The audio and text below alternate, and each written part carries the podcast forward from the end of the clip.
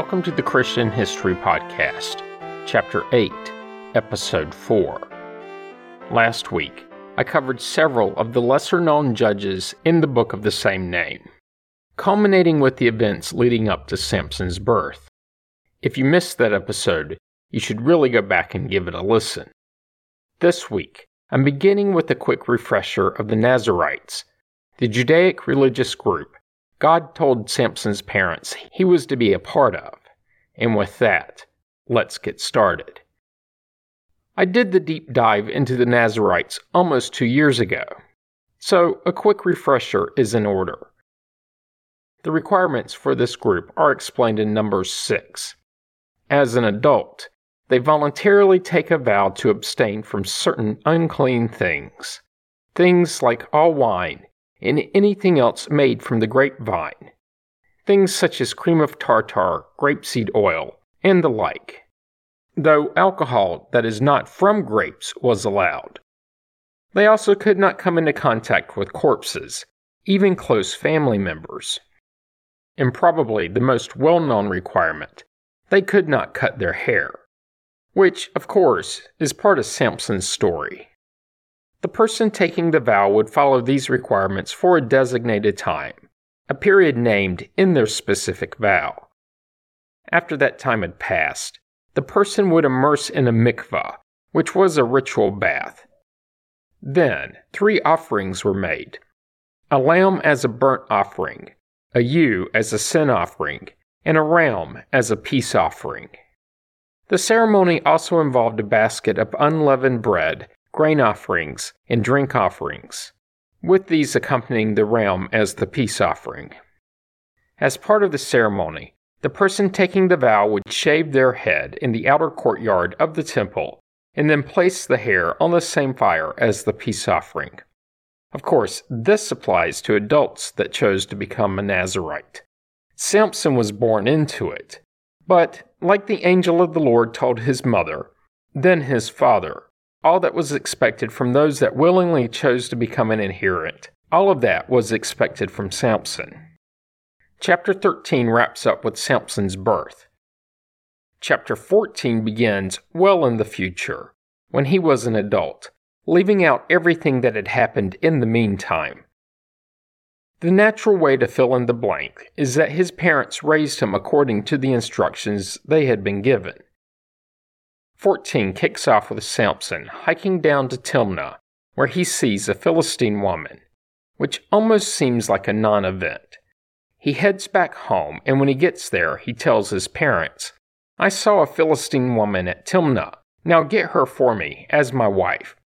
Already, this is seeming like a rather odd conversation. His parents answered, Is there not a woman among your kin, or among all of our people, that you must go to take a wife from the uncircumcised Philistines? Samson did not relent, telling his father, Get her for me, because she pleases me. Then a peek behind the curtain. We're told that his parents did not know that this was from God, for he was seeking a pretext to act against the Philistines. At that time, the Philistines had dominion over Israel, Recall that in the last chapter, we were told the Israelites would be subservient to the Philistines for 40 years, and since God was choosing to get involved, that clock must have been winding down. Samson traveled with his parents to Timnah's vineyards. When he got there, a young lion roared at him, suddenly. Remember, at that time, the now extinct Barbary lions lived in the area. Samson was going to have nothing of the lion. The text tells us that the Spirit of the Lord rushed on him, and he tore the lion apart barehanded, as one might tear apart a kid. Don't freak out. Not a child, but a baby goat. Not that I imagine tearing one of those apart is neither easy nor pleasant. All of this apparently went down when mom and dad weren't around, as he didn't relate his story to them. He had to tell it to someone, though, otherwise, we wouldn't be reading about it. After the lion ripping incident, Samson went down and talked with the woman, and she still pleased him. After some time had passed, Samson returns to Timnah. It couldn't have been too long, though, as the body of the lion was where he had left it. Bees had built a hive in the lion's carcass, complete with honeycombs. Not letting the opportunity pass him by, he scraped out some of the honey from the carcass with his hands, enough that he ate it as he traveled further. He would run into his parents and share the bees' production with them, but he didn't tell them where it came from. So far, this story is unfolding in evolvingly strange directions. According to the text, Samson's father went down to the woman, and Simpson celebrated with a feast, as the young men were accustomed to do.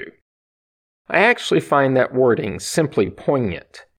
Usually, such phrasing is only found in the King James, Old English and all, and the New Revised is usually far too academic and lacks a certain flow. But here, that one little part, as the young men were accustomed to do, it flows off the tongue. Not quite to the level of, through the valley of the shadow of death, but still, it stands well in its own regard. Back in the text, when the people, presumably the people of Timnah, saw Samson, they brought thirty companions to be with him. Samson tells his new friends, Let me now put a riddle to you. If you can explain it to me within the seven days of the feast, I will give you thirty linen garments and thirty festal garments. But if you cannot explain it to me, then you shall give me thirty linen garments and thirty festal garments. Pausing for a second. In our time, clothes are relatively inexpensive. But in that time, with manual harvesting and weaving, not so, and linen and festal garments, even more so. Unpausing. Those gathered around Samson answered him, Ask your riddle, let us hear it. He tells them, Out of the eater came something to eat, out of the strong came something sweet. But for three days they could not explain the riddle. They still had four days to go. On the fourth day, another pause. The footnote in the New Revised Standard, along with the NIV, record that other Old Testament Hebrew texts, specifically the Syriac, and some versions of the Septuagint, don't say the fourth day, but the seventh day instead. Unpausing again. The 30 guys. And that's a bit of a cultural assumption, as the text doesn't say if they're men or women, but men are more likely. Anyway, the 30 guys approach Samson's new wife, and remember, she's Philistine, and they say to her, Coax your husband to explain the riddle to us, or we will burn you and your father's house. Have you invited us here to impoverish us? She takes their threats seriously, and instead of getting Samson in the loop about what's going on, she takes a different tact. She goes to him, weeping and saying, You hate me, you do not really love me. You have asked a riddle of my people, but you have not explained it to me. He replied, Look, I have not told my father or my mother. Why should I tell you? She would weep before him the seven days that their feast lasted, and because she nagged him, on the seventh day he told her. Then she explained the riddle to her people. On the seventh day, before the sun went down, the men of the town said to Samson, What is sweeter than honey? What is stronger than a lion? And he said to them, If you had not plowed with my heifer, you would not have found out my riddle. Did he just call his new wife a heifer? Those were different days. After this, the Spirit of the Lord came upon Samson, and he traveled down to Ashkelon. When he got there, he killed thirty men of the town, took their spoil, and gave the festal garments to those who had explained the riddle. So, in order to live up to his end of the bet, he killed thirty men, took their clothing, and gave it to those who threatened his wife to get the answer. What an era! He left Ashkelon angry and headed back to his father's house, but before he did, he had to avenge the betrayal of his new wife. He did so by giving her to the fellow who had been the best man at his wedding. And remember, Samson is the hero in the story, but not perfect. And that's chapter 13. 14 begins at some point later, but we're not told how much later. What the text actually says is After a while, at the time of the wheat harvest, Samson went to visit his wife, bringing along a kid. The wheat harvest was between mid May and mid June. His wife was living in her father's house. When Samson got there, he told his father in law, I want to go into my wife's room. But her father would not allow him to go in and told him, I was sure you had rejected her, so I gave her to your companion. Is not her younger sister prettier than she? Why not take her instead? This just keeps getting stranger and stranger. Samson then says, This time, when I do mischief on the Philistines, I will be without blame. Whatever that means. Maybe he was feeling guilty for the last time, when he killed 30 of them, then stole their clothing, just to live up to his end of a bet. Samson caught 300 foxes and took some torches. These were likely red foxes native to the region. Really, the most widespread fox in the world, including in North America. He then turned the foxes tail to tail and put a torch between each pair of tails. One torch per pair of foxes. He lit the torches and let the foxes go into the Philistines' grain fields. This not only burned up the forthcoming harvest, but also the vineyards and olive groves. The Philistines take notice. Of course they would, losing that much food, especially in the manner it happened, is a little out of the ordinary. Someone asked, Who has done this? Others answered, Samson, the son in law of the Timnite, because he has taken Samson's wife and given her to his companion. The angry Philistines went to his father in law's house and set it ablaze, burning him and his daughter, who was still Samson's wife. At least it seems she was, but then again, she had been abandoned by Samson, then given away by her father. Also, recall this is what the Philistines threatened to do if she didn't spill the secret to the bee and lion riddle. A bit ironic. This revenge angered Samson, who said to them, if this is what you do, I swear I will not stop until I have taken revenge on you. He struck them down hip and thigh with great slaughter, which is how it's phrased in the New Revised Standard. The King James is similar, relaying that Samson smote them hip and thigh. I was curious about this hip and thigh phrase, thinking maybe it was a form of attack, which is possible, just not probable. As it turns out, it's an English idiom alluding to an unsparing attack to overwhelm with blows, which is close to the translation of the NIV, where he is said to have attacked them viciously and slaughtered many of them. Clearer, but not as colorful. After the slaughter, Samson went down and stayed in the cleft of the rock at Etam. The Philistines weren't going to just sit back and let his slaughter slide. Instead, they went up and encamped in Judah, making a raid on Lehi. The men of Judah said, Why have you come up against us? The Philistines answered, We have come up to bind Samson, to do to him as he did to us. It seems Samson had stirred up a hornet's nest. Three thousand men of Judah traveled down to the cleft of the rock at Etam and told Samson, Do you not know that the Philistines are rulers over us? What then have you done to us? He replied, As they did to me, so I have done to them. The Judean men answered, We have come down to arrest you, so that we may turn you over to the Philistines. Samson answered them, Swear to me that you yourselves will not attack me. They said to him, We will only bind you and give you into their hands. We will not kill you. So they tied him with two new ropes and brought him up from the rock. One thing to keep in mind was that Samson was not from Judah, but he was a Danite, brothers, but really part of a very extended family. As the Judeans escorting Samson came to Lehi, the Philistines ran out towards them shouting. Just then, and again, the Spirit of the Lord rushed on Samson so much so that the ropes binding his arms became like flax that had caught fire, and his bonds melted off his hands. In other words, they were soft and easy to break out of. Samson happens upon a fresh donkey's jawbone.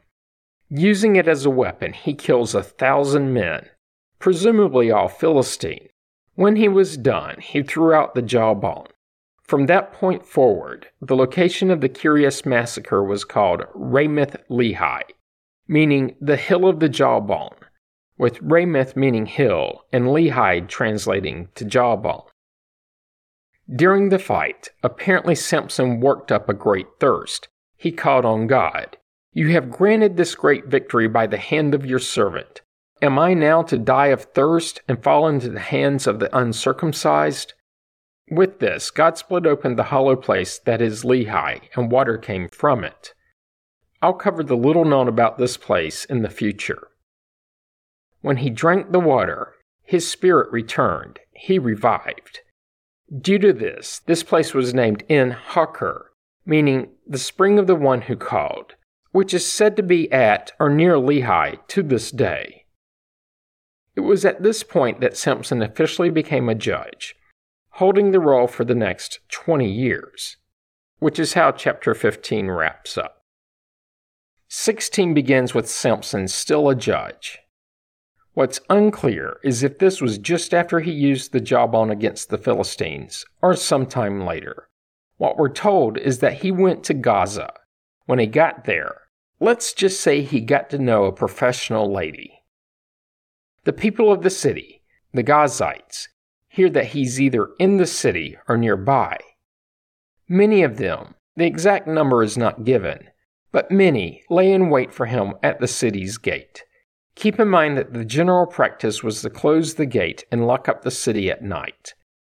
Their plan is to wait until morning, and when they spot him, they plan on killing the judge. Samson, though, doesn't sleep through the night, waking around midnight. He's in the city, and with the closed gate, you'd think he'd be trapped. But then again, this is Samson. After he awoke at midnight, he made his way to the city's gate and its closure didn't prove to be any sort of barrier. He simply took hold of the doors of the gate along with the two posts, pulled them up, bar and all, put them on his shoulders, and carried them to the top of the hill that is in front of Hebron. That's a distance of about 40 miles, 60 kilometers, in a straight line.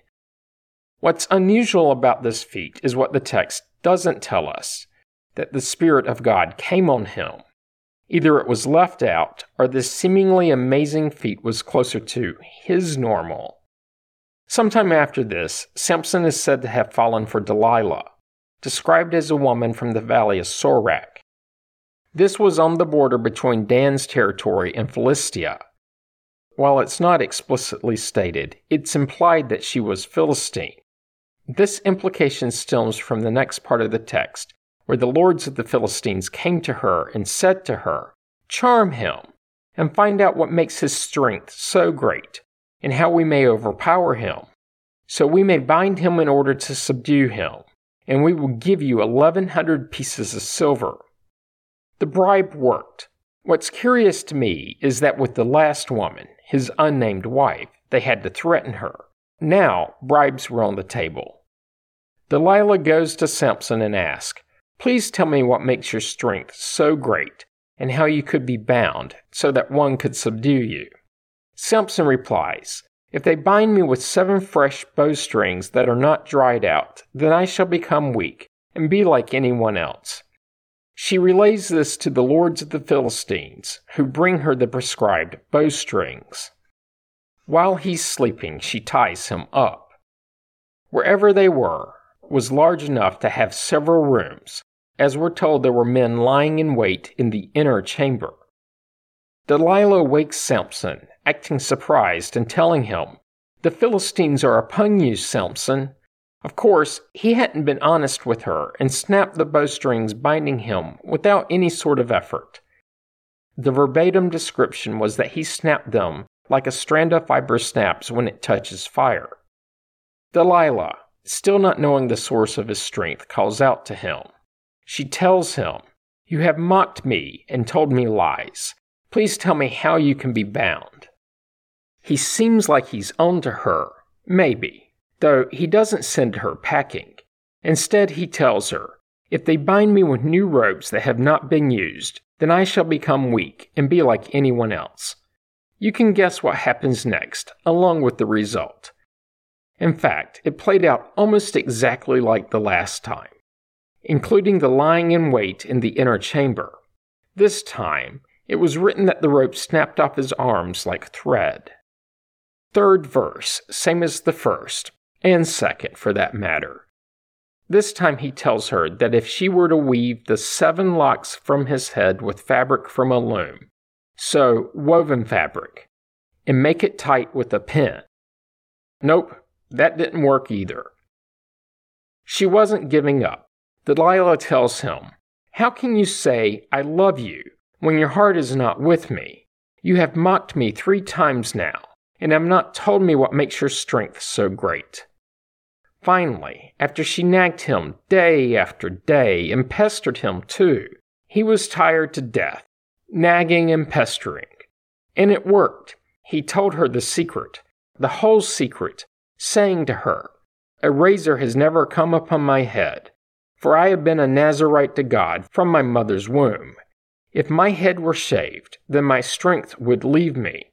I would become weak and be like anyone else. Bingo. Delilah realizes that he has told her his whole secret, and she sends for the lords of the Philistines, telling them, This time come up, for he has told his whole secret to me. When the lords of the Philistines finally make it to her, they brought the promised money, eleven hundred pieces of silver. She lets Samson fall asleep on her lap, then calls a man, having him shave off the seven locks of Samson's hair and with that, he was back to being a mere mortal. In the footnote, it said she began to torment him. Then she said, The Philistines are upon you, Samson. When he awoke from his sleep, he thought, I will go out like I did the other times and shake myself free. But he did not know that the Lord had left him. So the Philistines seized him and gouged out his eyes. They brought him down to Gaza and bound him with bronze shackles, and he ground at the millstone in the prison. But the hair of his head began to grow again after it had been shaved. At some point later, the lords of the Philistines gathered to offer a great sacrifice to their god Dagon, giving Dagon credit for delivering Samson. When the people saw the blind and bound Samson, they praised Dagon even more. They threw a party in the festival house, perhaps their temple, perhaps a precursor to the temple to Dagon we would learn about after the Philistines captured the ark.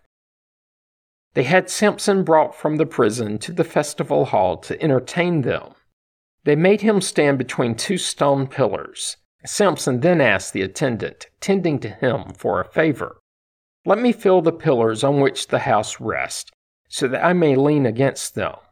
What's implied is that these pillars held up the structure, or were at least a vital component. At this point, the narrative pauses for a second to provide a little background information. The hall was full of men and women, including all the lords of the Philistines. So many that there were some 3,000 on the roof when Samson was between the pillars. Unpausing.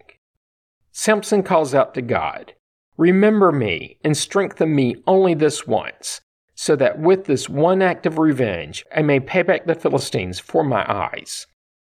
Some sources say one eye, others say two. But when they gouged out his eyes earlier, all sources, at least those I used for the podcast, said both, meaning he was completely blind. Samson grasped the two middle pillars, leaning his weight against them. Then he said, let me die with the Philistines. He strained with all his might, and the house fell on the lords and all the people who were in it, killing more that day, in his final act, than he had in all of his acts before, combined.